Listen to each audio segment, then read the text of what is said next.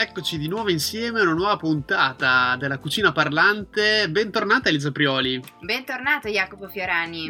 Siamo di nuovo qui a parlare su questi non schermi, ma su questi microfoni. Esatto, queste frequenze. Da soli mm, oggi. Giustamente, senza ospite. Sì, esatto, facciamo un po' e un po'. Siamo oggi e te soli a parlare di... Oggi facciamo una puntata un po' particolare. Andiamo a parlare di una bevanda che è molto diffusa, molto comune, molto piacevole e eh, fondamentale, direi. Essenziale, ecco, direi.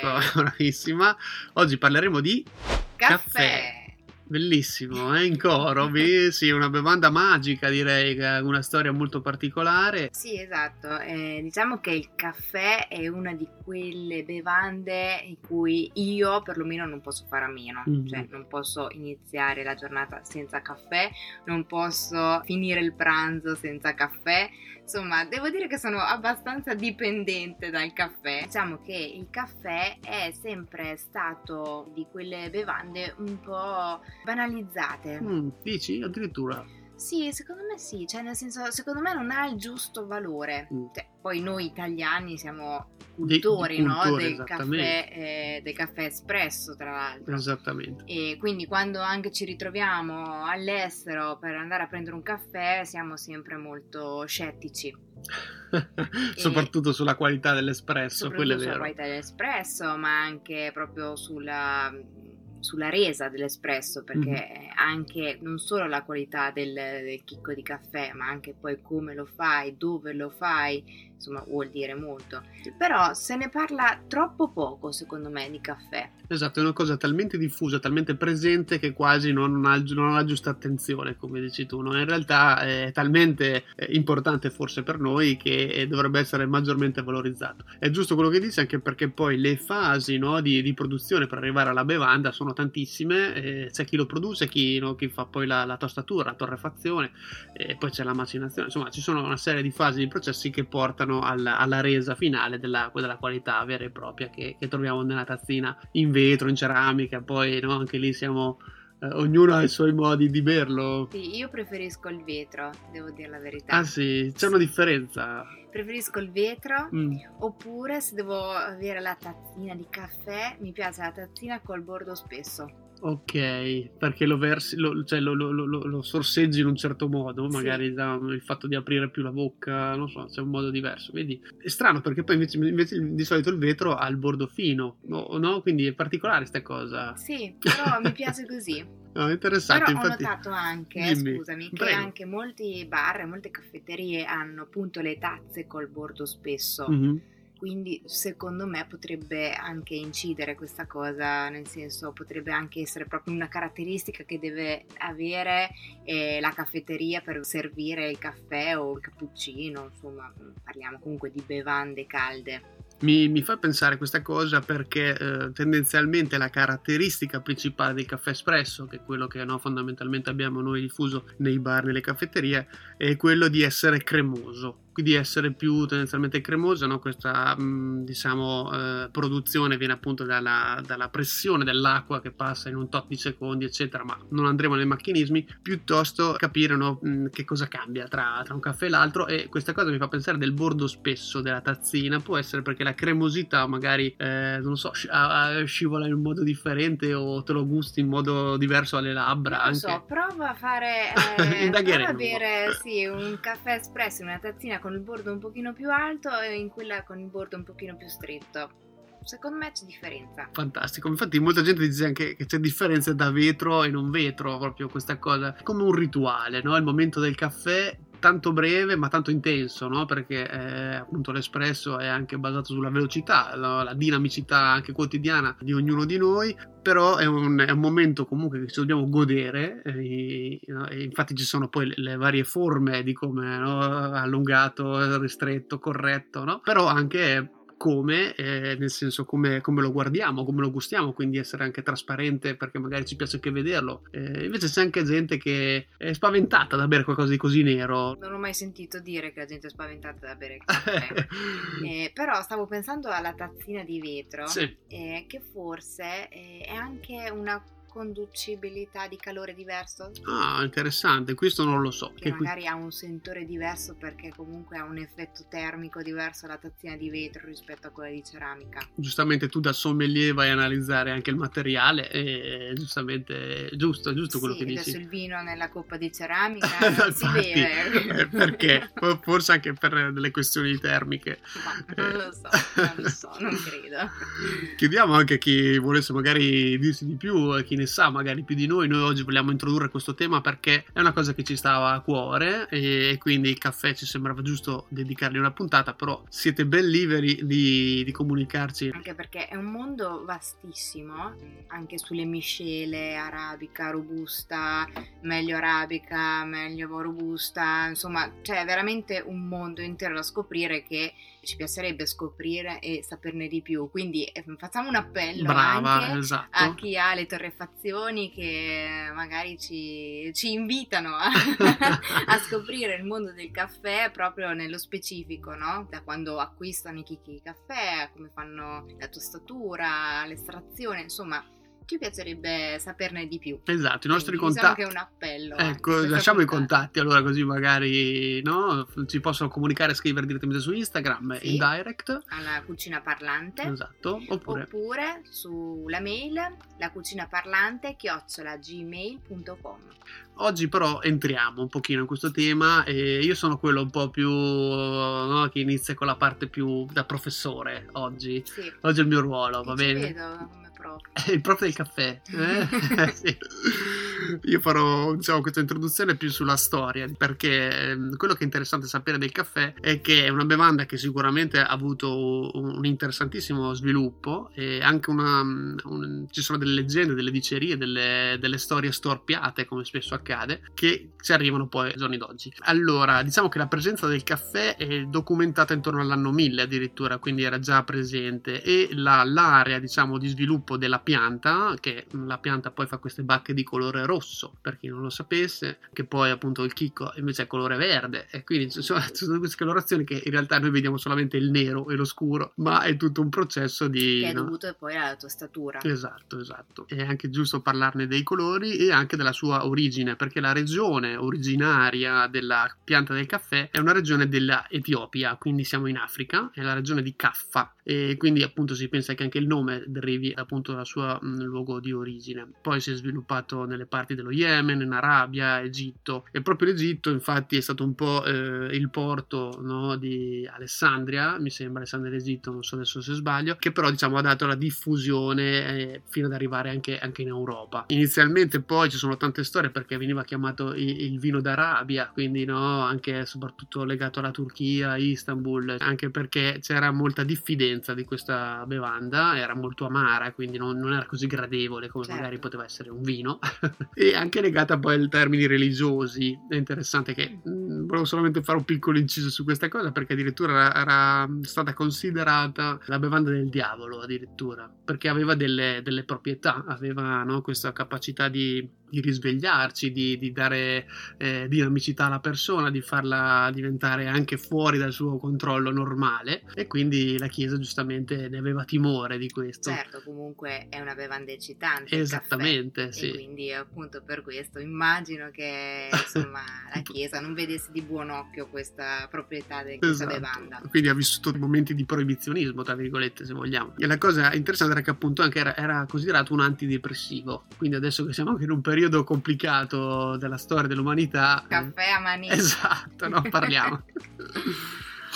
C'è anche una storia simpatica legata alla Francia. Ci narra che eh, questa pianta era stata regalata a, a, all'imperatore di Francia come gesto di, così, di riconoscimento, ma è stata poi rubata perché era talmente comunque mm, particolare e preziosa che eh, era stata diciamo donata come gesto di gratitudine perché era una bella pianta. E da non si sa bene chi del, dell'impero francese è stata rubata e trasportata anche con, eh, con, delle imprese eroiche. Ci sono dei testi che documentano questa cosa per farla arrivare a, mm, in Martinica l'isola della Martinica dove appunto lì hanno iniziato a, a, a produrla perché aveva anche delle condizioni climatiche adatte ed è poi arrivata poi anche in in America, perché attualmente no, eh, diciamo, il paese che produce maggior quantità di esatto, caffè è il Brasile. È il Brasile, esatto, quindi Sud America. Però bisogna sapere che appunto l'origine è africana, poi è arrivata in Europa, poi dall'Europa alle Americhe, un po' questo è il suo percorso. Attualmente gli Stati Uniti risultano, secondo Wikipedia, paese di maggior consumatori, però la cosa interessante è che il caffè no, è diventato poi quasi un, un luogo mistico, un luogo magico, le caffetterie come si sono sviluppate, soprattutto nel mondo europeo. Sì,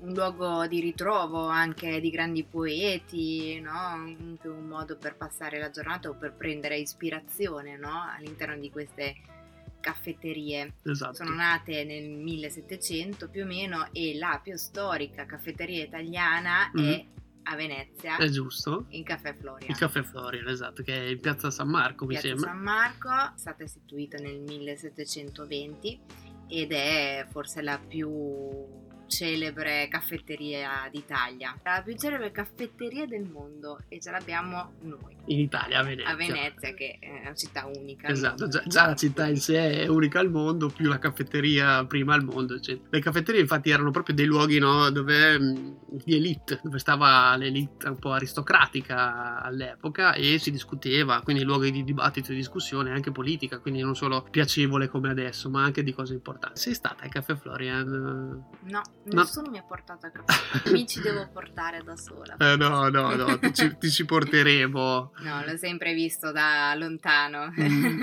però purtroppo no, non sono mai stata. Però sono stata, anzi siamo stati a Torino esatto. in un'altra caffetteria storica che è il Bicerin. Eh, Tra l'altro ho fatto uscire qualche giorno fa anche un piccolo reel di un video che avevamo girato nel 2018 quando siamo stati a Torino il Bicerin è una caffetteria storica in, nel centro di Torino ed è interessante perché è l'unica caffetteria storica dove la conduzione è sempre stata gestita da donne. Praticamente il Bicerin è situato in una posizione in centro storico davanti a una chiesa. Pare che eh, questa posizione fosse ideale per comunque le signore eh, che quando uscivano dalla messa appunto si ritrovavano in questo luogo che, dove si sentivano a loro agio perché appunto la conduzione era fatta tutto da donne. Quindi una girl power, no? Sarà già una condizione femminile, diciamo, esposta, che era quella di, no, di Torino, un movimento di Torino. È interessante poi la città di Torino non è un caso perché poi il, caffè come lo conosciamo noi, che è l'espresso, come dicevamo prima,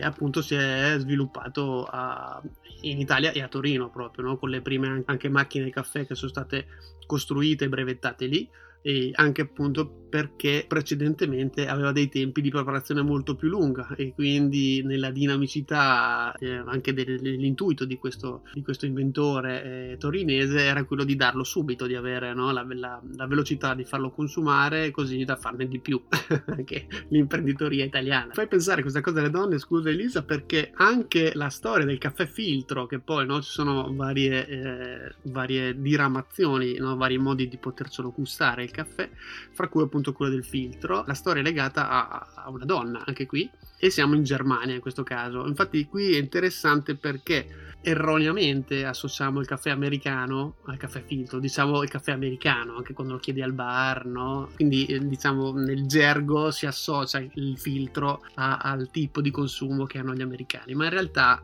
è una, sono cose diverse. Esatto, una tradizione tedesca che viene appunto da una, una casalinga che ha scoperto questa cosa e ha brevettato questa macchina, diciamo, filtrando il caffè non più con dei panni di lino come veniva fatto eh, a fine 800, ma invece con dei fogli di carta. Hai notato che appunto mh, riuscivano a, a, passare anche degli aromi migliori e filtrava ma- in, man- in, maniera migliore il caffè, quindi si poteva gustare in modo migliore. E da lì poi appunto l'evoluzione, macchina per colazione, a gocce, eccetera. Però la storia del caffè caffè americano invece è un'altra cosa. Ecco. Anche il caffè americano che beviamo noi al bar non sì. è in realtà il caffè americano No, esatto, beh, è un caffè... È il caffè all'americana. All'americana. all'americana. Un caffè, dai. Anche qui c'è, c'è, questa storia, no? Sì, esatto, è una storia poi molto più recente perché siamo, si pensa, intorno insomma, all'epoca del dopoguerra, Fine che guerra, c'erano, sì. c'erano gli americani sul nostro territorio e appunto loro erano abituati a un tipo di caffè appunto filtrato, quindi anche meno forte da un punto di vista della, della caffeina, quindi no, di, di sapore, di intensità e quindi cosa facevano? Lo allungavano, si mettevano l'acqua calda Quindi semplicemente è un caffè all'americana, si chiama caffè all'americana, quella che beviamo nei bar Mhm. quando vi portano il caffè espresso e il bricchettino di acqua calda, Esatto, ma non è il caffè americano perché caffè americano invece è quello fatto con la macchinetta, quindi che scende a goccia. esatto. Ed è il beverone no? che vediamo Nei film americani. nei film americani, esatto, però è fatto in maniera diversa, non è un caffè espresso do- allungato con l'acqua, è proprio un'altra metodologia di estrazione. È un po' come si fa il caffè d'orzo, no? Mm, Con esatto. le macchinette, quelle... Sì, fatte apposta, Fatte esatto, che è un apposta. procedimento simile, esattamente. La macchinetta tra l'altro è la stessa, identica. Ecco, parliamo di, di varie tipologie di caffè perché eh, è una cosa che ci fa anche viaggiare un po', no? Eh, il caffè è molto italiano, è verissimo, è tanto diffuso. Purtroppo non lo troviamo sempre di buona qualità nei bar, se posso. No, È vero. molto poco purtroppo. È un peccato perché magari con poca attenzione si potrebbe veramente avere tante cose, anche se, anche se il caffè ha tantissimi variabili, tanti dettagli, no? Da- dall'umidità, dalla pressione dell'acqua, il tipo di acqua. Quindi immagino che farne tanti poi è anche difficile da, da mantenerli tutti di qualità. Però la cosa bella è appunto che adesso anche da noi stanno arrivando delle tendenze più europee, come appunto il caffè filtro, il V60, il V60, no? Sì, esatto, è quello che facciamo noi a casa, Esatto. che a volte vi facciamo vedere anche attraverso Instagram, che è insomma questo metodo di estrazione del caffè attraverso il filtraggio del caffè appena macinato. Quindi si prende un caffè, un, un chicco di caffè che magari ha anche dei sentori Sì, particolari, Una no? tostatura un po' diversa, infatti, Esatto, anche una tostatura un po' diversa, magari più aromatica, perché comunque poi viene macinato sul momento, versato all'interno di questo cono Esatto. V60 con il suo filtro di carta e poi viene versata sopra l'acqua calda a 90 gradi. Mhm, brava. Versando sopra l'acqua, l'acqua assorbe appunto il caffè, piano piano cola sulla base dove c'è questo bricchetto e eh, in questo modo capite che cioè, è un'estrazione molto naturale, quindi il caffè deve per forza avere mh, già dei sontori suoi un po' più aromatici del solito. Esatto, no, no, infatti eh, esatto, questo è un processo di percolazione, esatto, come dici tu, per, per gravità, infatti per la forza di gravità l'acqua cola e, e quindi passa sotto. E il chicco comunque dice molto, nel senso la tostatura del chicco fatto per una- un espresso, una moca che sia, eh, oppure fatto appunto per un V60 o filtro è diverso in, quanto perché quando noi andiamo a bere un caffè come un V60 filtrato è come se bevessimo un tè, come un'infusione vera e propria, quindi deve avere molto più vivi i- gli aromi, i sentori, che infatti è proprio un altro goderselo, è proprio bere un tè di caffè, è Sì. assurda questa cosa, Ed- è proprio un altro mondo, è una cosa diversa. È vero, a me sembra che mi dia più energia Ah. questo caffè. Ecco, Più dell'espresso, che tra l'altro l'espresso è molto concentrato. sì. quindi è anche al gusto più forte, no? mhm. E mentre il caffè filtro mi sembra molto leggero, quindi che si riesca a bere anche molto tranquillamente. Sì. E... Più distribuito, più dilatato nel tempo anche, no? Esatto, in realtà non so se la resa è la stessa. Questo di percentuale di caffeina non lo so, mm, più o meno penso di sì, poi dipende dalle quantità, da quanto ne usi, perché eh, fondamentalmente noi ne beviamo 2-3 no. al giorno, più o meno. No, 2-2. I napoletani dicono mai Fino meno a di tre tre. al giorno, Eh. consigliato fino a tre al Fino a giorno. tre al giorno, esatto, mai più di 33 però dicono loro, è un detto perché loro ne- ne usano tantissimo, visto che vivono anche un po' a mille la vita e infatti essendo questo comunque un eccitante, è una bevanda da consumare con, con attenzione. Con cautela, esatto. Poi la storia ehm, lo lega anche ai cibi in quanto veniva anche usato per digerire meglio, quindi veniva, no, siamo intorno al Medioevo come epoca, quindi Per questo motivo siamo abituati a berlo dopo il pasto. Brava, giusto. Dopo il pranzo generalmente o dopo la cena. E perché a, aiuta comunque a digerire. Quindi vedi, tutta la storia insegna, nel senso, sono tutti processi di evoluzione che però ci portano a delle spiegazioni concrete sul fatto eh, perché lo usiamo adesso in questo modo o no, in questo momento della giornata. Eh, quindi, no, quindi ha la sua fase eccitante, quindi alla mattina per svegliarsi, ma anche dopo i pasti perché magari ci aiuta nella digestione.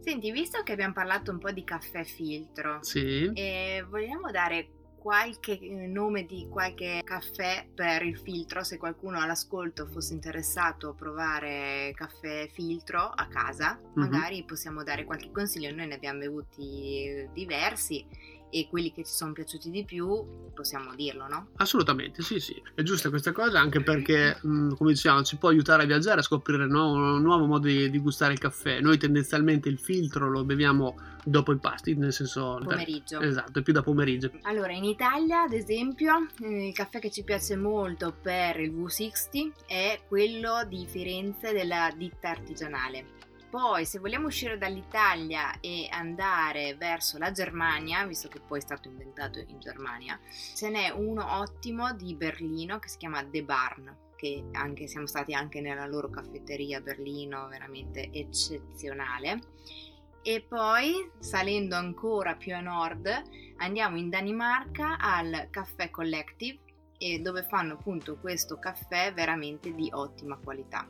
Quindi questi sono tre caffè diversi da fare filtro che vi consigliamo noi che abbiamo assaggiato. Li potete eh, tranquillamente trovare online e acquistare. È interessante perché poi la Danimarca insieme alla Finlandia è tra i posti eh, europei dove maggiormente si consuma il caffè. Bene. Bellissimo. Sì. Eh?